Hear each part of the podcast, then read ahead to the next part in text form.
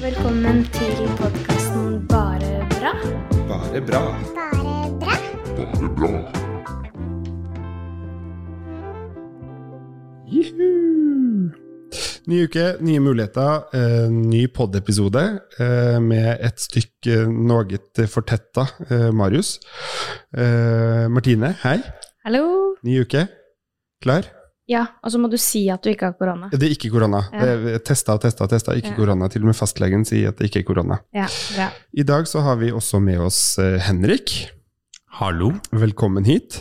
Takk. Vi skal snart bli litt bedre kjent med deg og, og hvorfor du er her. Eh, For dagens episode er bitte litt annerledes enn eh, de episodene pleier å være. Vi har tatt bort noen eh, spalter for å gi litt mer tid til et eh, tema som vi syns er viktig, og som høres blodig alvorlig ut, fordi at det jo er det, uten at dette skal bli liksom den o store svarte episoden. Vi skal prøve oss på temaet døden. Alt rundt og alt med døden. Både det vanskelige og kanskje også det fine rundt det. Hva tenker du om det, Martine? Eh, hva jeg tenker om, om temaet? Ja? Jeg tenker jo at eh, det er som du sier, et, liksom, et tema som mange kanskje syns er vanskelig å, å snakke om. Mm. eh, men som jo alle har et forhold til på, på en eller annen måte. Eh, og så har vi snakket om at eh, den gruppa som vi representerer, da, altså vi som har vokst opp med rus, eller har foreldre som ruster seg, kanskje syns at det her temaet er litt sånn ekstra vanskelig. Mm. Eh, både fordi at eh, det kan være omstendigheter rundt på en måte døden og dødsfallet som er litt sånn Det er ikke alltid det er liksom sovnet stille inn, eller naturlig død. Eh, det kan være at man dør, eller har foreldre som dør eh, unge. Mm. Eh, og det kan være en del sånn, hva skal man si, sånn ekstra kompliserte greier å ordne opp i, da. Både liksom praktisk, økonomisk, relasjonelt, når noen i, i familien har et rusproblem, da. Mm. Jeg tror mange av våre, hvis man kan kalle det det, tenker litt sånn ekstra på åh, hvordan blir det den dagen eh, mamma eller pappa dør? Mm. Hvordan i alle dager skal vi klare å ordne opp i, i det? Mm. Eh, og så har vi jo en del av oss som har erfart det allerede. Mhm. Mm. Og for at eh, ikke bare jeg og du skal sitte og synse om dette, for vi er ganske gode på å synse om ganske mye, så eh, har vi invitert inn eh, Henrik Tveter, som er daglig leder i et begravelsesbyrå som heter Verd begravelse. Og før du slipper helt fri, så eh, heier vi på åpenhet, eller et eller annet sånt. Sånn at eh, for oss så er det viktig å informere om at vi har valgt ut Verd fordi at vi har en, en eh, innfallsvinkel inn i Verd som er en nær relasjon. Min samboer Thomas begynte å jobbe i Verd i mai, tror jeg det var. Um, og eh, i tillegg så er det Verd eh, begravelsesbyrå som har det kommunale anbudet på kommunale begravelser i Oslo. Eh, og i andre kommuner så er det andre byråer som har den type kommunal eh, avtale. Eh, så det er også relevant for vår gruppe. Men det er ingen sånn Det er verken rabattkoder eller på annen måte økonomiske interesser, så det er hashtag no spons. Bare så det er gjort klart. Men Henrik, jeg og Martine jobber jo med eh, til dels dysfunksjonelle og, og, og utfordrende eh, tema og saker i det daglige. Eh, Du jobber med også det som jeg i hvert fall vil tenke er utfordrende, eh, døden, på fulltid. Hva innebærer det, og hvorfor gjør du det? Ja, Ja, det lurer jeg veldig på. ja, um, ja det, det stemmer jo. Ja. Ehm, det innebærer eh, å møte familier i sorg. Kort fortalt, egentlig. Det er, det er den største delen av jobben. Eh, heldigvis så er det jo sånn at døden er ikke noe vi møter på så innmari ofte. Eh, de aller nærmeste relasjonene har man jo ikke så veldig mange av, så ehm, heldigvis så er det ikke noe man må gjennom så ofte. Men, eh, men når, det, når det kommer, så, så er det en spesiell tid for de det gjelder, da. Sorg og Det er jo mange som møter det for første gang også, som vi treffer. Mm. Eh, Så mesteparten av tiden eh, eh, i jobben som gravferdskonsulent handler om å møte familiene, følge opp familiene. Eh, det er jo mange som står utenfor bransjen som er nysgjerrig på hva vi driver med, som tenker at vi jobber med døde mennesker og sånn, og det gjør vi også, men i veldig liten grad i forhold til hvor mye av jobben som egentlig handler om å, å møte familien, da. eh, Og følge opp de underveis og skape trygghet Mm. eh, i den prosessen eh, de går igjennom når de skal arrangere en gravferd. Men, men Var det liksom sånn at du på en måte våkna en dag og så bare sånn Epiphany, yes, jeg skal begynne å jobbe med døden, jeg skal faktisk bli gravferdskonsulent. Ja. Og i tillegg så har jeg tenkt å bli daglig leder i et firma som da gjør det. Ja, nei, det var vel kanskje ikke det jeg gikk og drømte om da jeg var liksom 13. Jeg, eller jeg, det kom litt sånn over meg. Jeg, jeg, jeg skal ikke dra dere gjennom hele liksom, karriereløpet mitt, men jeg, jeg jobba mye på sommeren, så jobba jeg alltid i eldreomsorgen. Mm. Jeg så liksom disse gravferdskonsulentene innimellom når de kom sjelden gang iblant. da, så eh, Jobba på eldrehjem. Eh, så var jeg litt nysgjerrig på det, visste ikke noe om det. Eh, og så hadde jeg en jobb i WWF Verdens naturfond. Jobba med en sånn klima og miljø og, og sånn der. Eh, og så var det en, en, eh, en studiekompis som hadde bestemt seg for at nå skulle de starte begravelsesbyrå, og lurte på om jeg var interessert i å være med på det. Eh, og det trigga meg veldig, da. Eh, for jeg var veldig nysgjerrig på det. Og så er det noe med at ehm, ja, jeg, jeg likte litt det derre Eller jeg, jeg er glad i ideen og tanken om å ha en jobb hvor du får lov å liksom ta vare på folk, da. Eh, så det var litt det som på en måte fikk meg litt på sporet, og så eh, Ja, og så ble det sånn. Mm. Ja. Det er, um, jeg kan ikke legge skjul på at vi har mye uh, internhumor hos oss for å holde ut i hverdagen. Um, det har jeg også skjønt at uh, er ganske vanlig i gravferdsbransjen, at man må ha litt sånn internhumor. Uh, hvordan, for det spør jeg om likevel, hvordan For man må jo bli påvirka av å på en måte Mm. møte mennesker eh, såpass ofte da, som det dere Mm. gjør, som, hvor familien står i sjokk og sorg. og litt sånn, Det er jo en Mm. form for en krisesituasjon. Ja. Uh, enten dødsfallet har vært eh, naturlig og venta, eller det er helt plutselig. Og, Mm. og jeg vet jo også at det har vært selvmordssaker og, mye sånn. Men Mm. hva, hvordan skrur man av Hvordan, hvordan opprettholder vi, eller hvordan beholder vi liksom den gode stemninga i Ja. byrået når man kommer hjem? Ja. Ja. Uh, nei, vi må jo på en måte Vi, vi, vi må jo beskytte oss selv litt, da. Vi kan Mm. ikke la denne sorgen og sånn på en måte eh, bli tredd over oss. Og vi, vi må ha litt sånn Så vi må ha litt internhumor, vi må Vi er jo ganske flinke i, i, i byrået til å uh, debriefe, altså Mm. snakke sammen om hva som har skjedd.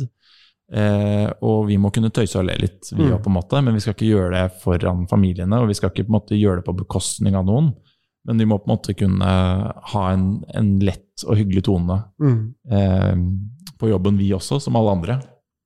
Eh, og så snakker man jo med familie og sånn, og har gode, gode støttespillere hjemme som man kan få litt støtte og hjelp til. Og det er, jeg tror det er viktig når man på en måte treffer sorg og møter det, og man eh, på en måte eh, blir jo mer eller mindre liksom glad i noen av disse familiene man hjelper, og man ser, kommer tett på. da Mm. så, så trenger man Da er det viktig å snakke sammen. Altså Mm. så det, det er vi Jeg tror vi er flinke til det i byrået. Så er det jo å, å gjøre det hjemme òg, da. Mm. Så mm. Du, jeg tenker dere møter jo mange forskjellige familier, og for dere så er det sikkert sånn, det er sikkert sånn hver og en familie er unik, og man skal ja. møte Ja, ikke sant? Men, men samtidig så tenker jeg jo at man, dere ser vel sikkert etter hvert noen sånn eh, fellestrekk da hos eh, liksom, eh, hva skal man si, visse typer familier, for å sette litt i bås. Ja. Eh, og jeg tenker sånn eh, Har du opplevd mange ganger, eller dere, da, å, å møte familier hvor den som har dødd, har hatt et, et rusproblem? Eh, og hvor det på en måte har blitt eh, omtalt, og hvordan har det vært for dere? Å møte sånne familier som oss? ja, det har vi jo. eh, og, og mest gjennom eh, det anbudet vi har i Oslo kommune med kommunal gravferd, da. Så, det, så har vi jo det en del. Mm. Eh, og det, det er jo noen ting som er unike der, kanskje, men det er veldig mye som er likt med, med kall det liksom vanlige begravelser, da, eller familier som ikke sliter med rus. Og det er jo eh, de samme tingene som måtte man lure på. De samme usikkerheter man går og bærer på. Eh, og, og felles for alle som kommer til oss, de aller, aller fleste, har veldig liten kompetanse om det vi driver med. ikke sant? Mm. På en måte heldigvis, eller Men jeg, øh, jeg pleier å si at vi vi, vi hjelper måte Norges mest sårbare kundegruppe. Da. Det er litt sånn rart å bruke et sånt ord, men, men, men dette er jo mennesker um, uavhengig av familiesituasjon og bakgrunn og sånt, som har ekstremt liten kompetanse uh, på, på det å arrangere en gravferd. Fordi man heldigvis uh, gjør det så sjeldent. Mm. Ikke sant? Så vi, vi er veldig vant til å møte mennesker som kommer til oss og sier Det, det begynner med at 'oi, dette har vi aldri gjort før', liksom. Vi kan ingenting om dette her. Hva gjør vi? Det er en veldig vanlig start på, eh, på et kundeforhold hos oss, da. Mm. Eh, så da er vår oppgave å skape trygghet da, eh, for den familien, og helt uavhengig av, av bakgrunn. Eh, og ja. Mm. For vi snakket jo litt sammen før eh, vi begynte å spille inn her i stad, og jeg sa jo at eh, vår liksom Den gruppa vi representerer, da, barn som har vokst opp med foreldre med rusproblemer, er vel kanskje liksom verdensmestere i skam. Mm. Det å kjenne på skam, skamme seg mye Mm. over familieforholdene og foreldre og seg selv og, og alt sånn. Mm. Og det tror jeg man kan ta med seg liksom inn i den eh, inn i møtet med dere også, da. Ja. Jeg tror at jeg kunne ha gjort det, liksom. At jeg Ja. kunne ha følt på veldig sånn Ja. mi mindreverd, liksom. Sånn åh, Mm. kommer jeg her og liksom Ja, dette er min familie, på en måte. Mm. Hva tror Ja. de om oss egentlig? Mm. Er det noe Ja. kan, kan liksom legge merke til, eller kjenne igjen fra deres uh, ståsted? Ja, det er litt vanskelig å svare på, eller uh, vi er jo vi, vi prøver liksom, I all beskjedenhet, da, så er vi ganske gode menneskekjennere, tror jeg, men vi klarer ikke å lese alles tanker. Eh, det gjør vi ikke, altså. Men eh, jeg tror på en måte at vi Vi er i hvert fall veldig opptatt av å eh, møte alle med verdighet og respekt, helt uavhengig av eh, hva slags bakgrunn de kommer fra. Det tror jeg gjelder på en måte for hele bransjen vår. Det er ikke bare vi som er opptatt av det. Eh, for eh, det er eh, Det er et liv som har vært levd. Eh, og det skal vi respektere på en måte helt uavhengig av hvordan det livet har vært, og hvordan det livet endte. Så er eh, situasjonen man står i etter dødsfallet er inntruffet, på en måte veldig lik eh, for alle typer familier. Så, så det er eh, Eh, så, så jeg tror det er, no, det, er, det er noe trygt på en måte i det. Eh, Mm. At det er ikke Man står litt i den samme situasjonen, på en måte. Og så vil jeg på en måte oppfordre de som tenker på å bære på den skammen, at det det trenger man ikke å gjøre. Da. Det er kanskje lettere sagt enn gjort, men, men eh, det er et levd liv som man skal ta avskjed med og ta farvel med på en ålreit måte. Um, og, og det er på en måte det som er utgangspunktet for oss i begravelsesbyrået. Da. Eh, vi, vi dømmer ingen, vi møter alle med åpenhet og respekt. Og, eh, og det, er på, det er jobben vår, da. Mm. Så ja, jeg vet ikke hvor mye det vil hjelpe, men det er i hvert fall ja. Men jeg syns det var noe litt fint i det du sa, da, med at eh, til syvende og sist, eh, når man står der, liksom, så stiller jo alle litt sånn likt. Man Eh, gjør det. Ja. Og det er et levd liv, ikke Mm. sant? Og noen lever fra Altså lever i 90 år eller 95 eller til og med 100 og har liksom Mens vi har jo Vi hjelper jo også familier som mister barna sine, ikke sant? Og eh, unge mennesker som tar selvmord, og rus. Og det er, det er veldig stort mangfold, men fell, det er mye likt for alle det at her er det mennesker rundt som har behov for, uh, for å ta avskjed, og som uh, kjenner på en sorg. da. Mm. Helt uavhengig av hvordan det livet som har vært levd, har vært. Mm. Mm. Så, så eh, det er kanskje en slags trygghet man kan ta med seg, jeg vet ikke. Mm. Mm. Hvis vi legger det til grunn, da, ikke sant, at det er ehm, Det er jo vondt for alle å miste noen man står nær og som man er glad i. Um, og så er det jo alltid noen sånn tilleggsting i ulike familier og alt sånn, men, men um, uh, en av de tingene som, som jeg kjente godt igjen ut fra det du sa i stad, er den her uh, Men vi er jo her for å på en måte Hva gjør vi nå? Ja. Og da ble det sånn Ok, kan du forklare hva er den største forskjellen? Altså, hva er bisettelse? Hva er begravelse? Og, og altså, alle disse formene for det noen ulike ord og litt sånn Ja, ja. som jeg driver og roter meg borti. Ja, Ja, men er det noe annet hvis man skal sånn og sånn? Og, og hva er også den største forskjellen på um, en kommunal begravelse og en ikke-kommunal begravelse? Ja. For det er litt sånn den store spekteret som gjelder for alle, enten Mm. man, eh, man um, Uh, har mista noen som sliter med rus, eller man har mista noen pga. Mm. uh, annen sykdom eller alder. Hva er liksom sånn de store bolkene? Ja. Du begynner med kommunal begravelse og ikke Ja. kommunal. Så, så du, da, da må vi på en måte starte med gravferdsloven, da. Det er, men den er eh, Det er jo sånn at uh, de nærmeste familiemedlemmene har rett til å sørge for gravferden til en person som er død.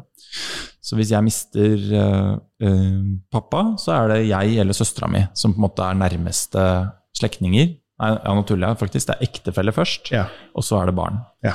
Eh, og da har man retten til å sørge for gravferden. Og det er sånn i gravferdsloven at det skal være én person som står ansvarlig for en persons begravelse. Det er den personen som signerer på papirene, og som på en måte har den formelle beslutningsmyndigheten over begravelsen. Og som, hvis det er uenigheter, kan på en måte skjære gjennom eh, og si vi gjør det sånn. Det er den ansvarlige som bestemmer. I veldig mange familier så snakker familiemedlemmene godt sammen og blir enige om dette, her, og det er en formalitet hvem som på en måte skriver under eh, disse papirene.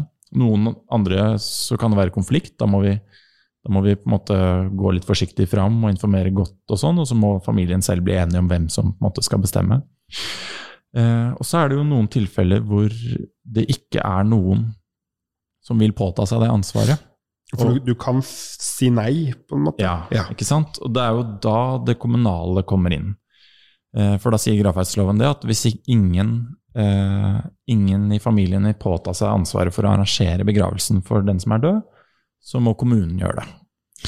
Eh, Og da er det kommunen som på en måte er den ansvarlige som bestemmer over gravferden. Og i Oslo så er dette er litt forskjellig rundt omkring i landet, men i Oslo så er det da Oslo kommune som har lagt ut dette på anbud, og så på en måte gjennomfører vi det oppdraget på vegne av Oslo kommune.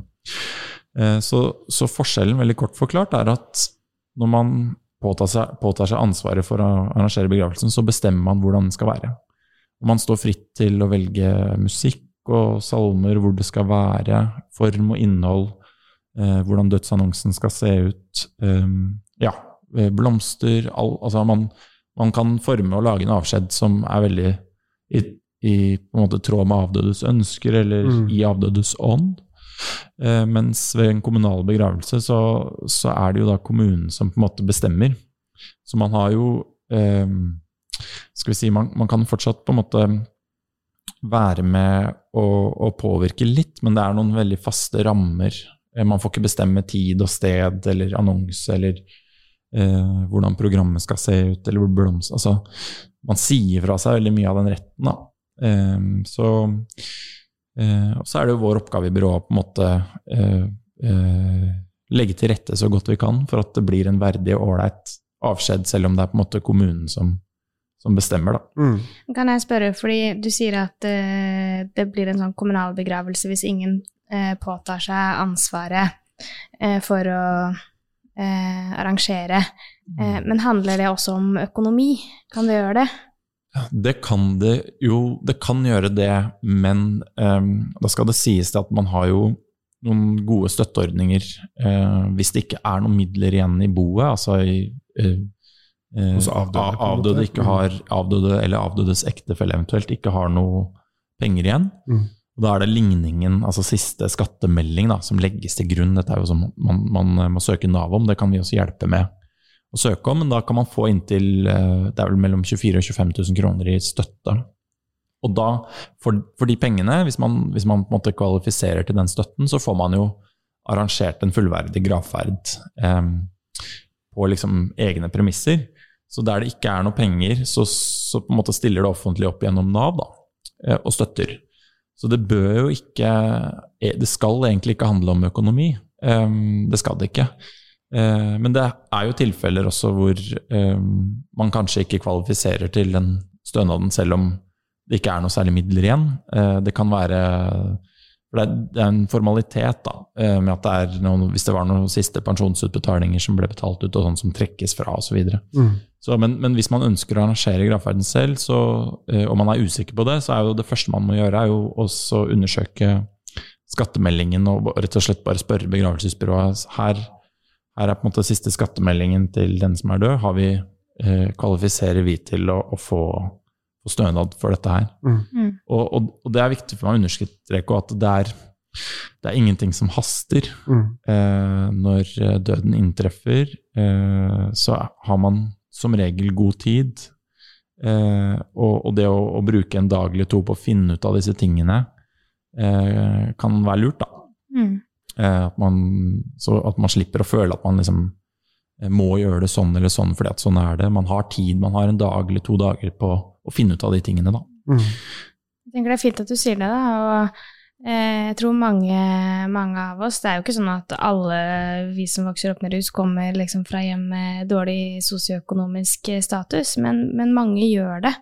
Eh, og det er sånne ting som jeg har tenkt på. sånn eh, ja, ikke sant, sånn, Har man råd til å arrangere en begravelse når, mm. når den tid eh, liksom kommer, da? Mm. Eh, men at det finnes gode ordninger, det er ikke sikkert alle er klar over det. Og at det er liksom i hvert fall ikke det man først og fremst skal gå rundt og bekymre seg for, da. Nei, jeg tenker at man, man skal ikke det, og, og det, det er ganske fort gjort å finne ut av eh, om man kan få stønad fra Nav eller ikke, og så kan man ta stilling til det spørsmålet når man har den informasjonen, da. Mm. Mm. Ikke sant?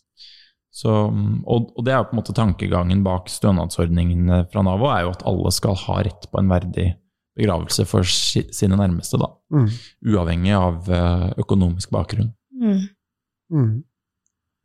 Ok, så da har man fått eh, Da vet man i hvert fall litt hva som er den sånn grove forskjellen mellom kommunal og, og, og ikke-kommunal. Jeg tenker at For noen av våre så er det veldig aktuelt med kommunalt, også fordi at man da eh, For noen så er det trygt å vite at det blir en, det blir en seremoni, eh, på tross av at man kanskje sjøl ikke har, engang har lyst til Mm. å delta eller å, å lage den seremonien. Det tenker jeg også Mm. er, er viktig. Vi har jo noen av dem hvor det er brutte relasjoner og har vært det i mange år, hvor man bare kjenner at men jeg orker ikke Ja. eh, å gå inn på det.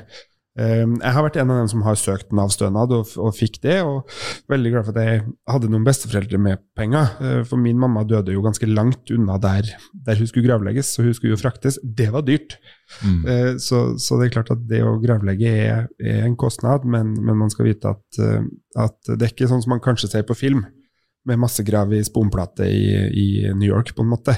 Det, for det, det var sånn som jeg trodde at det Mm. var når jeg vokste opp, at eh, ok, hvis man bare dør, så blir man dumpa i en massegrav fordi at man er på sosialkontoret, på en måte. Mm. Så, så sånn er det jo ikke i, i det norske samfunnet. Nei, man har jo heldigvis så har man jo også rett på fri grav i den Mm. kommunen man bor i. da. Mm. Så man, og det er jo noe man skal ha gratis i 20 år. Ikke sant? Så får man en grav.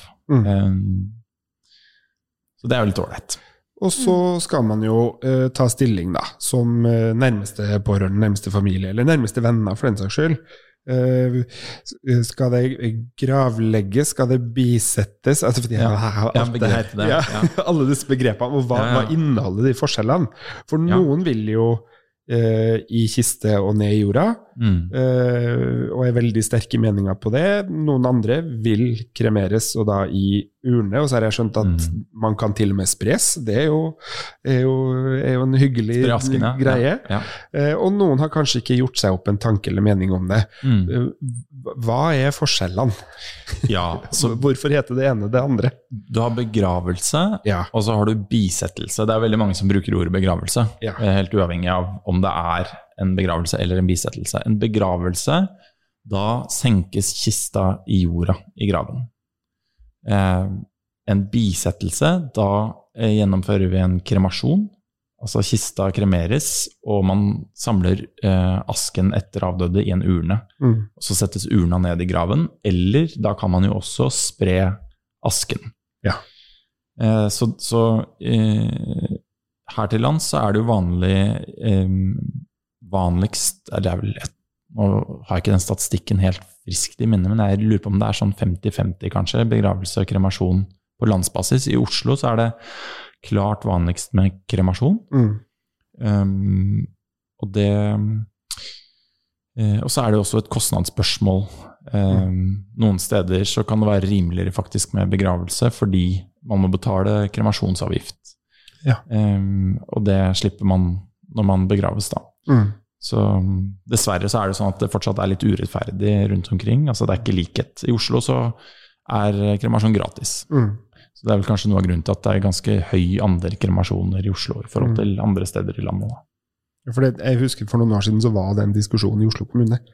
Uh, fordi at man ønska at flere skulle uh, kremeres Ja. pga. plass, rett og slett. Ja, riktig. Og da, En kirkegård tar jo, tar jo litt plass. det gjør det. Um, så da bestemte man jo seg for å fjerne kremasjonsavgifta. Mm. Så, um, og så er det også en begrensning på noen gravlunder, så er det ikke åpent for en, en ny kistegrav. Da. Nei. Så hvis det var viktig at uh, graven skal være på den og den gravlund, så kan det hende at da, ja, da må det være kremasjon, for det er kun urnegraver der. ikke sant? Okay. Og da, ja, Men det er fortsatt sånn at selv om man skal kremeres, da, så uh, har man fortsatt en, eh, har man den samme type seremoni uh, i kirka eller kapellet eller det livssyns, livssynsnøytrale rommet, Ja. uh, uavhengig av på en måte, kiste og, og kremasjon, holdt jeg på å si. Ja, så, så ved en begravelse så er det jo vanlig at man har selve seremonien gjerne på samme sted eller i nærheten av der graven skal være. Ja. Så ofte liksom i kirken som ligger ved gravlunden, eller det nærmeste kapellet. Slik at man kan avslutte ved at kisten bæres ut av kapellet og følges til graven, og så senkes den, og så er seremonien ferdig.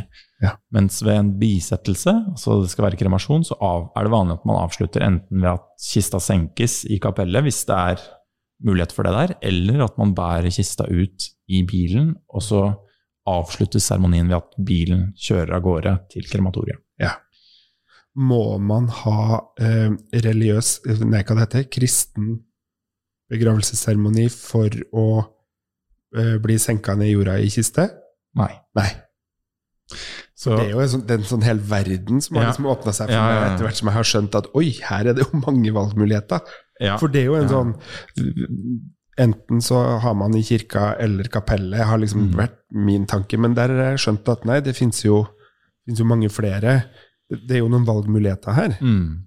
Altså, det finnes ingen lover og regler for hvordan en begravelse eller en bisettelse skal være. Nei. Man, som familie og etterlatte så står man helt fritt til å forme den som man vil. Man kan ha det ute, man kan ha det i hagen, man kan ha det eh, Ja, man kan ha en tradisjonell seremoni. Altså, man eh, Det er egentlig ingen grenser, men det, det vi ofte opplever, er jo at de fleste ønsker noe som føles trygt og vanlig. Og det gjør at det blir en slags sånn eh, det, det tar litt tid da, før kanskje disse gravferdsritualene endrer seg. Mm. Så vi møter jo veldig ofte familier hvor hvis eh, de sier sånn Ja, nei, vi spør ja, skal det være en tradisjonell kirkelig gravferd, eller vil dere ha en livssynsåpen eh, begravelse, eller hva har dere tenkt noe på det? Og så er det veldig ofte vi får svar at nei, vi var jo ikke noen kirkegjengere, og han far var jo ikke noe eh, Vi var i kirken på julaften, liksom, men ja, vi må vel ha en prest, kanskje. ikke sant? Og så er det litt altså vi, vi lever jo i et mer og mer sekularisert samfunn, men Mm. vi ser at mange ofte velger det eh, allikevel, for det føles trygt.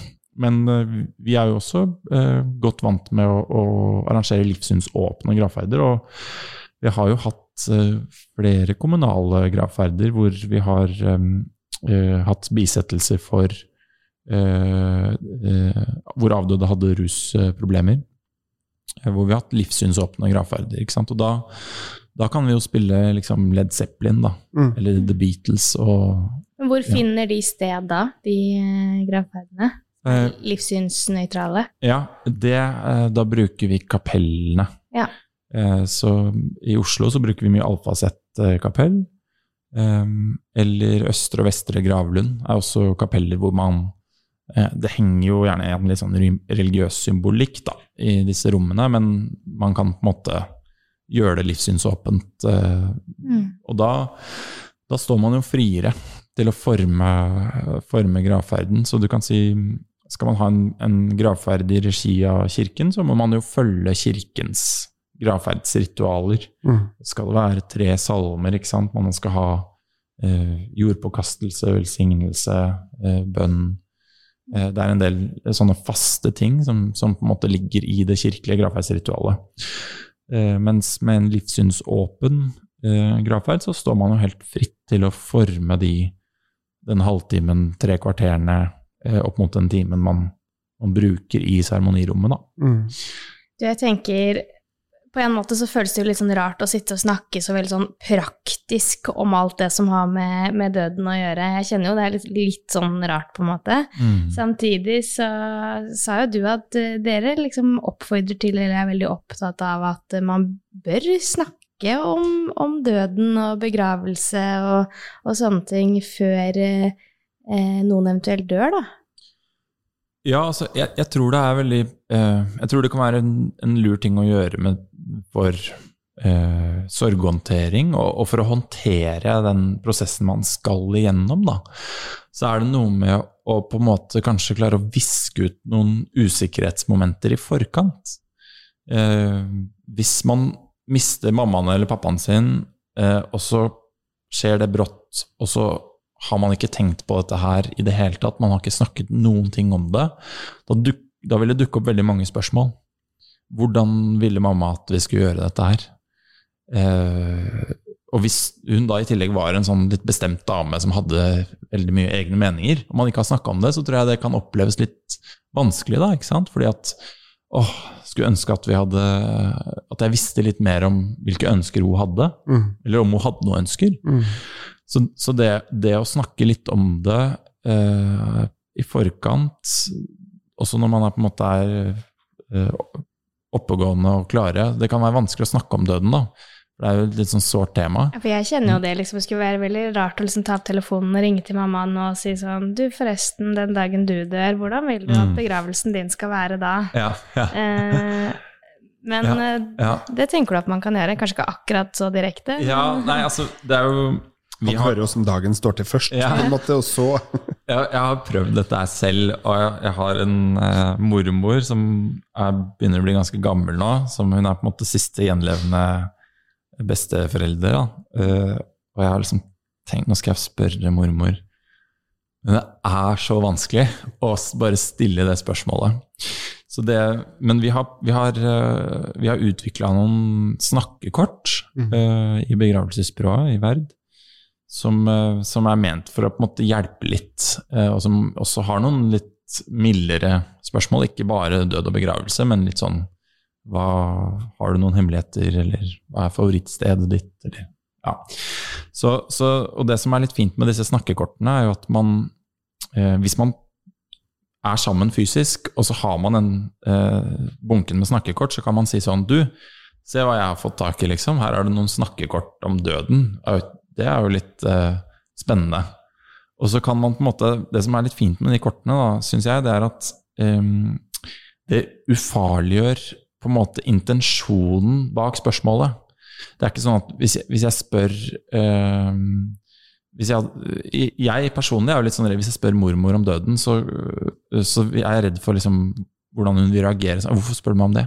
Liksom, jeg har ikke lyst til å snakke om det, eller jeg er litt redd for den reaksjonen. da, ikke sant? Så Derfor er det så vanskelig. Men hvis jeg, hvis jeg har de kortene, så kan jeg si sånn Du, jeg har noen kort her. Har, øh, skal vi sjekke ut det, liksom? Ja, ja, ja, det kan vi jo. Og så har man på en måte Da har man ufarliggjort det. Og så hvis, hvis spørsmålet er hvordan vil du at begravelsen din skal være, så er det på en måte ikke jeg som stiller spørsmålet, det står på kortet. Mm. Så, så det er noe med at det gjør det litt lettere å snakke om. mm.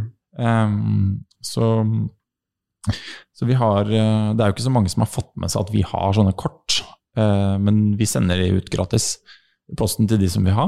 Ehm, Og hvis man har lyst til å sjekke ut noe av det, for det er apropos de snakkekortene, verdbegravelse.no, så ligger det også linka til et par filmer, i hvert fall én film, hvor man har filma folk som snakker om ja. som bruker disse snakkekortene, og jeg er jo en følelsesklump, så hvis man, hvis man kjenner at sånn, i dag har jeg lyst til å tenke på sånn nære, viktige ting og grine litt, se den videoen. Den ligger på YouTube. Altså, jeg hulker og får et behov for å skrive minnetale for alle jeg er glad i med en gang. Det er sånn, Herregud, må få fram alt! Men det, det er liksom noe med å ufarliggjøre den, eh, den samtalen. Ja. Uh, og jeg kan jo bare si at jeg, jeg var jo veldig glad for at det var en av de få faste holdepunktene jeg hadde når min mamma uh, døde. Eh, så visste jeg på en måte Ja, men vil hun i kiste eh, og, og Mm. ned i jorda, eller kremeres? Det hadde vi Mm. liksom snakka masse om, og hun var veldig tydelig på at hun skulle kremeres. Mm. Og så visste jeg at hun ville ha markblomster i seremonien. Ja. Eh, og det var jo et hassle, for det er et hassle å drive liksom i april og prøve å finne markblomster. Eh, og det klarte vi ikke, men det kunne vi til i mai når vi skulle ha urnenedsettelse. Da var de første ja. markblomstene kom opp. Så da, da, da fikk vi liksom knytta det sammen eh, på en sånn måte at jeg kjente at ja, men hun har fått lov til å være med Mm. eh, i dette. Mm. Eh, og bare det å kanskje kunne snakke om to-tre sånne ting, Mm. og vite liksom, ja, er det, er det en, en sang du vil ha, eller er det et dikt du vil ha, eller Mm. er det noe som er viktig for deg i, Mm. i din begravelse, da, hvis det skulle skje noe. Mm. Eh, det kan være med å kanskje ikke bare gjøre det til noe tungt, men også noe om å, her har jeg noe å bidra med Yes. eh, til å skape det, det personlige i seremonien. Mm. Og, og, og hvis svaret på det spørsmålet er at jeg har ikke noen meninger om min egen begravelse, så er jo det også på en måte Mm. en trygghet, da. Mm. For da vet man at man kan forme den begravelsen for mammaen sin, eller hvem det er, Ikke sant? eh, sånn som man selv ønsker. Mm. For det er jo eh, Begravelsene er jo også for de etterlatte, ikke sant. Mm. Så, så det Ja. Jeg har sagt at jeg vil at det skal være sånn glitterkanoner i backup. Ja. Det er avtalen jeg har gjort med Thomas. For at hvis det blir for mye hulking, da skal det avsluttes med sånne glitterkanoner. For litt Ja. fest og moro skal det også være. Eh, For jeg liker den tanken at det skal være litt sånn feiring av det livet som har vært. da. ja, ikke sant. Selv om det er tragisk, det som har skjedd, så er det noe med litt sånn Men da, da syns jeg du sette skal sitt ta eget stempel på det. Ja, ja. Men du, det, vi hadde en familie nå hvor eh, avdøde tok den festen før han døde. Ja, sant? Og det var så kult, syns jeg. For det er noe med Eller det, det er mange som Eller jeg har snakket med flere som tenker sånn Ja, skal, min begravelse skal ikke være sånn trist, og det skal være en feiring av livet og men, men sannheten er at de følelsene til de menneskene som har mista deg, de har ikke du som er død nå, kontroll over, for å si det sånn. sant? De er ikke på fest. Og de, liksom. de er liksom ikke helt der, Nei. de fleste, ikke sant? Så, så, men han, eh, dette, han her, han løste det rett og slett ved å ha den festen før han døde, og det var så modig gjort, Mm. altså. Mm. Så det Ja, Ja, det tøft, bare en liten altså. oppfordring ikke ja. Men, altså, Men det- hvis ja. man da litt sånn For det er jo- masse praktisk og alt som skal ordnes, ikke sant? Og så- Men så Mm. har man liksom bestemt seg for ja, vi, vi har valgt byrå, og så har vi valgt uh, kiste, vet jeg at man kan velge. Du Mm. må ikke, men du kan velge ulike kister. Uh, og så velger du Det skal være gravferd eller bisettelse. Og så er det jo noen sånn Må man ha minnetallet sjøl, eller kan Mm. noen andre ha det? Uh, er det alltid minnetale? Altså dette med Mm. blomster, er det Ja. Og, og det store spørsmålet hvorfor kan en og samme begravelse koste fra 20 000 til 40? ja. Eller 70. Eller altså. 70? Ja, det, Jeg skjønner hvis du velger liksom Mm. kabriolet-kiste, på en måte. Så skjønner jeg sånn Eller jeg hørte om et firma som, hvor, du, hvor asken din kan bli gjort om til diamant og skutt til månen, eller et eller annet sånt. Da tenker jeg sånn Ja. Skjønner at det koster en million. ja, ja, For meget spesielt interesserte, på en måte. Men, men eh, hvilke liksom valg mm, kan man liksom vite allerede nå, da? At eh, dette er valg som man, man eh, kan ta. Om ikke må, så kan man i hvert fall ta. Mm. Så det første du spurte om minnetallet Mm. um, Det er jo sånn at hvis man har en kirkelig gravferd, så er jo presten seremonileder. Ja. eh, og, og holder veldig ofte minnetalen. Mm. Og det kan man jo selvfølgelig også gjøre selv, eh, eller et familiemedlem kan gjøre det. Eh, har man en livssynsåpen gravferd, så er det jo en eh, gravferdstaler som gjerne holder den, eller familien kan gjøre det selv. Og det, eh, det må man egentlig bare finne ut av hva man kjenner at man vil Mm. eh, i den situasjonen. Og det er veldig vanskelig å, på en måte, jeg tror det er vanskelig å planlegge på forhånd. Mm. Eh, man må kjenne etter når man står i den situasjonen. Orker jeg dette nå? Mm. Men min erfaring er jo at de eh, Ja, altså det er eh, Det blir jo finere, da, når eh, det er noen som kjenner avdøde, som holder den talen. Mm. Det blir litt mer ekte, mer nært. Eh, så, så vi skal ikke prakke på folk å gjøre det, men hvis man orker, så oppfordrer altså, Har du ork til det, Mm. så oppfordrer jeg til eh, familiene til å si noe selv, for det er eh, Det blir eh, Det blir liksom litt mer eh, eh, Ja, litt mer ekte. Litt mer personlig. Ja. Når det kommer, og, det, og folk kan være redd for at de liksom griner når de må snakke, eller altså at de er Orker jeg det sånn følelsesmessig? Men, men det å se at noen står og gråter eh, i en begravelse når de skal holde en tale, det er bare et uttrykk for hvor Det er et uttrykk for sorgen, Mm. som også er på en måte noe fint som, for de som sitter der og ser at her er det noen som er lei seg for at Mm. det mennesket her har gått bort. Og det er jo eh, Skal vi si, altså det Jeg syns det er en fin del av talen, på en Mm. måte. Mm. Jeg, jeg har jo opplevd ganske ulike seremonier uh, opp gjennom årene, og i hvert fall på dette feltet med rus og psykiatri, og hvor ting kan være litt sånn tabubelagt og vanskelig. Og jeg har jo opplevd at familiemedlemmer som har tatt livet av seg, hvor familien har valgt å være helt åpen om det. Altså sånn Mm. nesten ubehagelig åpen om det i seremonien. Eh, men som egentlig har vært veldig fint. Og så har det vært uh, dødsfall hvor, hvor eh, familien har hatt ulike versjoner, Mm. og nesten prøvd å eh, selge inn sitt, sin versjon Mm. eh, i selve seremonien. Og det Mm. som har vært en litt sånn eh, litt mer en rar opplevelse. Ja. Som, som da ikke er en del av familien, men allikevel nær, så blir man litt sånn hoi. Og da, Ja, det jeg liksom har lært meg, at som familie så står du um, Du står faktisk overraskende fritt til å, å styre ganske mye av det som blir etterordene, da, hvis man kan si Mm. det sånn. Um, På godt og vondt, egentlig. Ja. Eh, jeg har jo opplevd familier hvor det har vært flere minnetaller som kanskje også har gått ganske på kryss og tvers av hverandre. Ja, ja. Eh, Ikke nødvendigvis at det har vært sånn sterke konflikter, men hvor man får et innblikk i en familiedynamikk som kanskje um, kommer fram. Eller, altså, Mm. ja, fasaden sprekker litt, da, hvis man Mm. kan si det sånn. Eh, så man står jo, står jo ganske fritt til å velge eh, i den situasjonen. Ja, og, og det, det er interessant det du snakker om der, for at vi, alle mennesker har sin versjon av virkeligheten. Mm. Liksom, ikke sant? Og vi kan ha Og en person som har levd et liv, kan på en måte ha vært et annet menneske i relasjon med den personen enn i relasjon med deg eller noen andre. Altså, så, så det er på en måte helt legitimt uh, eh, det, det du forteller om, tenker jeg er sånn, det, det er ikke så unaturlig. Men så er det noe med det å på en måte uh, bare å si at begravelsen også på en måte, det er en mulighet for forsoning. da. Mm. Og det å bare stoppe opp og liksom anerkjenne at vi har alle, et, vi har alle hvert vårt unike forhold til den personen som er død, Mm. og istedenfor å liksom klamre seg fast til sin virkelighetsoppfatning og, og på en måte eh, øh, og, og holde det som en slags sånn sannhet, opphøyd sannhet, da Mm. det, det, det er jo i hvert fall ikke særlig konfliktdempende. Jeg tror det, det å på en måte erkjenne at eh, det å begynne med å liksom eh, Eller det å begynne med å si liksom at nå, nå skal vi gjøre dette her på en ordentlig måte, og så er det klart at her har folk ulike oppfatninger om hvem denne personen var, osv. Det er et godt utgangspunkt også for, um, uh, for å bli bedre kjent med hverandre, da, og få Mm. liksom forsoning i prosessen. For det er jo også noe med det altså et, um, et dødsfall, og når noen går bort, det er jo også en, på en en slags mulighet til at man kan bli enda litt bedre kjent med hverandre, Mm. egentlig. Og så lurte du på noe med pris og sånn, men jeg vet ikke om det Ja, altså, Åssen kan det variere så voldsomt, da? Ja.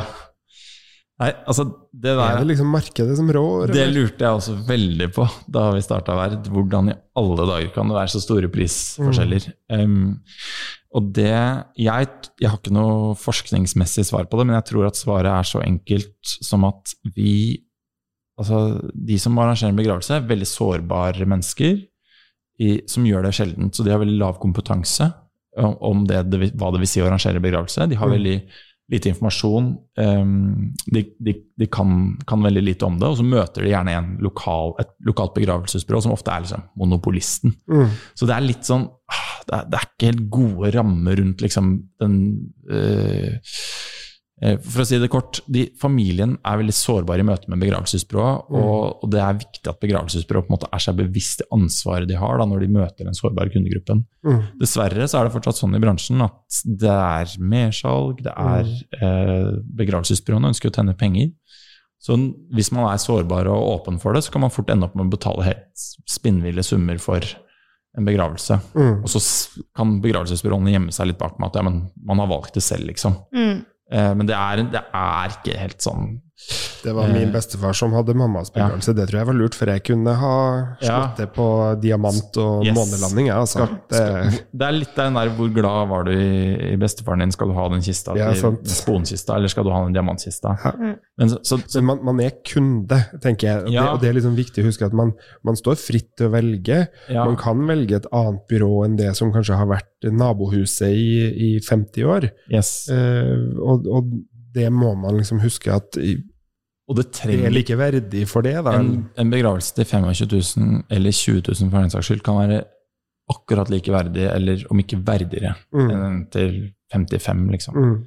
Men- Henrik, vi må straks gå videre i episoden. Eh, men jeg tenkte Nå har vi snakka mye om det her, eh, ja, som alt fra alt det praktiske til det følelsesmessige, eh, og litt om hva som er Kanskje kan skille eh, vår målgruppe litt fra den såkalte normale familien, da.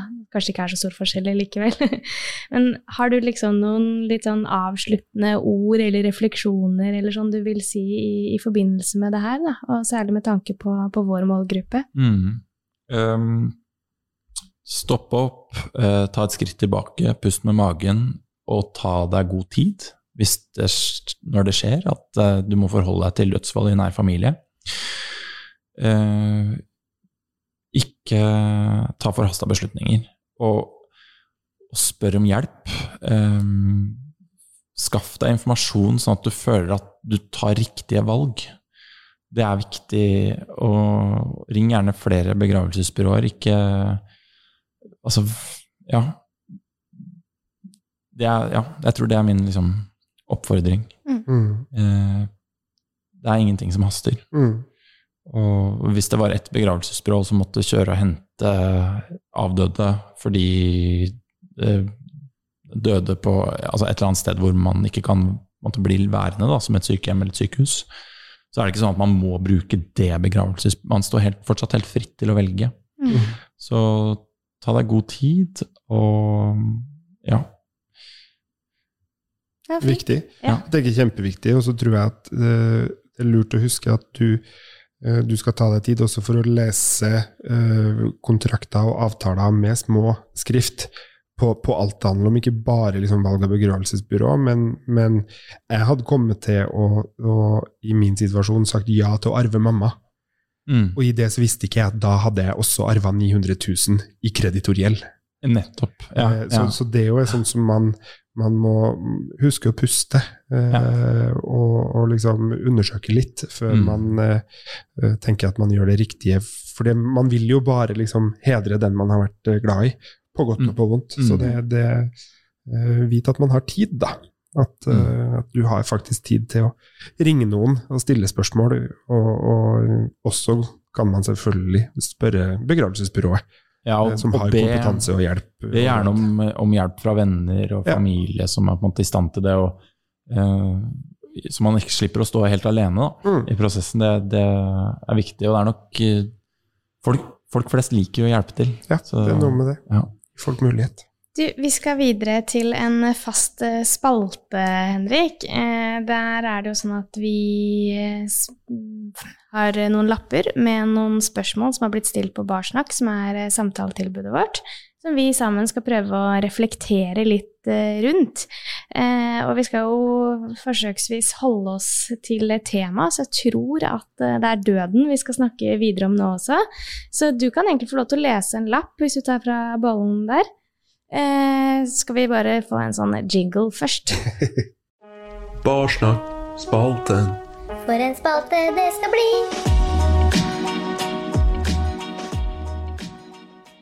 Værsnakkspalten. Henrik starter.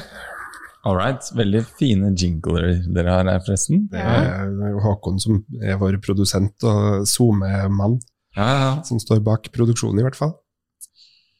Ok, Skal jeg bare lese den, eller? Ja. Ja. Ja, Her står det 16 til 18 år overskrift. Er det da alderen på avsender? Ja. Ja, ikke sant. Jeg hadde et ganske anstrengt forhold til foreldrene mine pga. rus. nå som en av dem har gått bort, vet jeg ikke om jeg vil gå i begravelsen engang. Burde jeg prøve å tilgi og gå i begravelsen, eller burde jeg la være så jeg ikke vekker opp igjen de dårlige minnene? Skal jeg svare på det? ja. Du kan ja, jeg kan prøve. Um, det er jo vanskelig å svare veldig sånn direkte på det, da. Men jeg ville nok tenkt det at eh, hvis man går i begravelsen, så vil man i hvert fall ikke angre på at man ikke gikk i begravelsen, Mm, for å svare veldig kort. mm, Altså, det er veldig vanskelig for meg å, å på en måte vite hva som ligger bak disse relasjonene og, og, og sånn, men eh, Men det Jeg tror man har jeg, jeg ville tenkt for min egen del at jeg vil, i hvert fall ville, eh, ville gått. Det tror jeg jeg ville sagt faktisk i en sånn setting at vet du, hvis du er kjempeusikker, så Mm. ville jeg foreslått at du, du planlegger å dra. Mm. Du kan snu på veien. Du Mm. kan velge å sette deg der du vil i selve seremonien, og du Mm. kan velge å gå hvis du kjenner at det er feil av deg å være der. Mm. Men, men det er bedre å liksom ha plan om å gjøre det, og heller si ah, nei takk Mm. når du først er der. For da har du i hvert fall måte, gjort et bevisst valg, Ja. tenker jeg. Mm. Men du er ikke plikta til noen ting. Det er ingen som kan tvinge deg til det. Um, og du Jeg tenker litt sånn med det å tilgi Du trenger faktisk ikke å tilgi noen for å være til stede i en begravelse Uh, eller i en Nei. seremoni. Du, du trenger ikke å tilgi noen i det hele tatt. Det er fullt lov til å sitte der med sinne og anger, og, altså full pakke. Um, så, så det å gå i en begravelse er jo ikke ensbetydende med at du må være der og være lei deg og, og grine. Du Mm. kan være der og bare egentlig for å si ditt forbaskede hespetre, på en måte, dette fortjente du. Hvis det er det som er riktig for deg. Ja, ja. Så tenker jeg jo at eh, denne personen sier jo at man er redd for at man skal vekke opp igjen de liksom vonde minnene og sånn ved å gå i begravelsen. Eh, og mest sannsynlig, tenker jeg, så vil jo de minnene bli liksom vekket opp uansett Ja. når, når det her dødsfallet har skjedd. Det er en grunn til at personen skriver til oss om det. Det er nok fordi at de minnene de er satt i gang allerede. Mm. Vi er der. Mm. Ehm, nei, jeg tenker i hvert fall for min egen del, så tror jeg at uh, jeg ville nok ha gjort som dere, Har prøvd å gått uansett, for jeg tror jeg hadde vært så redd for å, for å angre da, på Mm. at jeg ikke hadde vært der. Ehm, men det er ikke noe enkelt uh, fasit. Nei, på det og der. kanskje er det best å la være å gå for den personen, Mm. ikke sant. Det er uh, eh, Det er veldig vanskelig å si, men, men jeg tror for, Hvis man ser liksom noen år frem i tid, da, eh, så vil jeg tenke at det at man var i den begravelsen, det er i hvert fall ikke noe man kan skamme seg over, Mm. på en måte, Mm. i etterkant. Eh, Så kanskje et tryggere valg, sånn Mm. Mm. uten at man vet Mm. eh, noe mer om dette enkelte tilfellet. Da. Mm. Rett og slett. Ok, vi har et spørsmål til. Det er alltid like morsomt med denne spalten og disse bollene, for etter hvert som vi liksom blir eh, Når vi er flere, så blir dette bordet bredere og bredere, så vi klatrer snart over bordet Ja. for å hente. Ok, det her eh, innsender er 19 til 23 år og skriver Sliter en del psykisk etter at broren min tok livet sitt. Vi skulle feire jul sammen, nå er det masse jeg må fikse. Vet du hvem man kontakter for vask etter selvmord, eller må jeg gjøre alt selv? Og nå må jeg bare være sterk og ordne alt, så kan jeg gråte og alt det etter begravelsen, men begravelsen ordner seg ikke selv. Hva skal jeg gjøre videre nå? Mm. Jeg tenker eh, Noe har vi jo snakka Mm. om, altså sånn hva, hva er de tingene, men det var, den starten der er jo veldig on point, eh, som jeg har hørt andre har lurt på. Mm. Når noen eh, dør hjemme, Mm. eh, eller tar livet av seg, eller dør på Mm. andre litt sånn dramatiske måter, Mm. Det um, Åssen skal jeg si det? Um, det var ting som måtte vaskes opp etter at min mamma hadde ligget noen dager Mm. og ble funnet, Mm. for å si det sånn. Mm. Hvem, hva, hvor gjør det? Hvem Det- ringer man for å få vaska?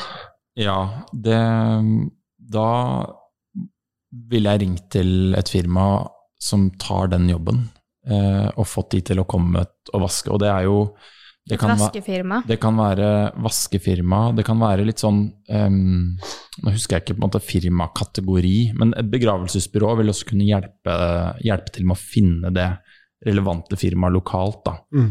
Uh, så, så det Det ville jeg definitivt fått hjelp med. Eh, fordi det å arrangere altså, det er noe, Jeg syns det er et veldig godt spørsmål, for at det, det kan oppleves litt sånn fjernt og fremmed å måtte forholde seg til alle disse praktiske tingene midt oppi sorgen. ikke sant? Mm. Fordi at du, du vil egentlig bare eh, sørge og være sammen med de du er glad i, og, og det er ja, mange valg, og det er, det er, men det er mye ting som skal ordnes. Eh, så det er noe med det å prøve å gjøre det litt eh, enkelt for seg selv. Da. Ikke når, når man står i den situasjonen der, ikke, vær, ikke prøv å være den som skal liksom ta alt på sine egne skuldre. Altså, få hjelp. Og bruk det vaskefirmaet, på en måte. Det, og, og der kan, det er sånn som begravelsesbyrået gjerne hjelper til Men Du, man kan se på begravelsesbyrået som en slags sånn Det er en hjelpende hånd fra dø, døden inntreffer til begravelsen er gjennomført. Mm. Så alle de praktiske tingene som på en måte skal ordnes i det tidsrommet, kan, eh, om ikke begravelsesbyrået kan gjøre det selv, så kan de i hvert fall ringe til det vaskefirmaet. Da. Og det, ikke sant? det har jo jeg gjort flere ganger. Mm. Og, og, og sørge for at det blir booka og bestilt. Og, så har man én person å forholde seg til, istedenfor at man skal sitte og være liksom, prosjektleder for, eh, for alle disse ulike tingene som må ordnes. Da. Mm. Og så er det jo noe med å sortere litt i hva er det vi må gjøre nå, og hva kan vi gjøre om to uker. Mm. Ikke sant? Sånn at man slipper å på en måte ta alt inn over seg med en gang, for det blir en veldig tung byrde å bære. da. Så, eh, så det, og det kan man også få hjelp til med, med begravelsesbyrå. da. Mm. Mm. Det er veldig fint at du sier, øh, i hvert fall til en del av, av vår målgruppe, at man, man trenger ikke i denne situasjonen å være liksom eh, hverdagshelten eller vaktmesteren som skal fikse alt. Du trenger ikke å være prosjektlederen alene i dette. Mm. Det er jo nettopp derfor man har et begravelsesbyrå.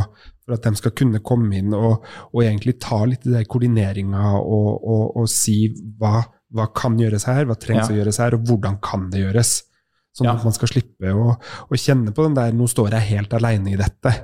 Eh, så, så jeg tenker at det er, er det en gang man skal tørre å slippe garden litt ned, da, så er det nettopp i en sånn situasjon å tørre å si at her er det mye jeg ikke kan. Kan Ja. du, Henrik, fortelle meg Mm. Eh, hva kan jeg gjøre, og hva kan dere gjøre? Og så Ja. får vi til dette på en fin måte. Yes. Så, Jeg, så um, jeg tenker at den viktigste oppgaven man har, da, hvis man Mm. er litt sånn at man, eh, det har kommet et dødsfall som er brått uventa, det er mange ting altså En liksom viktig oppgave man har da, det er å ta vare på seg sjæl og få hjelp. mm, fra venner, fra familie, fra eh, Altså få hjelp og, og, og ta ansvar for å på en måte lette den byrden som man går og kjenner på. Det, er liksom, det tenker jeg at det er det viktigste man gjør. mm, Nesten, altså. Eh, for det er viktig. mm. Mm. Kjempebra. Uh, før vi avslutter helt, så skal jeg framsnakke et par ting. Det ene er at det fins Hvis man har opplevd uh, dødsfall, og man, man eh, kjenner på den sorgprosessen, enten det er kort tid siden eller lenge siden, så finnes det uh, sorggrupper som arrangeres av, av både noen store aktører rundt omkring i landet, men også lokale aktører som det går an å å gå i og dele eh, den sorgen man har, sammen med andre, og møte dem i lignende situasjoner. Jeg har også hørt om, eh, det for så vidt gjennom Thomas og, og Verv, men jeg har hørt om et konsept som heter Dødskafé, som er kommet til Norge, og som i hvert fall jeg har tenkt at jeg aldri skal gå på. Og så har, har jeg hørt noen som har vært der, så tenkte jeg ok, kanskje jeg skal prøve det ut. Det er en type ideell stiftelse som, som arrangerer såkalt dødskafé, litt sånn tema som handler om døden og, og filosofisk rundt livet og sånn. Eh, De har en side på Facebook som heter Dødskafeen Norge, tror jeg det. Så det kan man jo sjekke ut. Eh, og så er det jo eh, snakkekortene som dere har, og ikke minst de videoene som, som Verd har lagt ut. Og så er det jo noe med å stole på noen man har rundt seg, og snakke om nettopp dette temaet.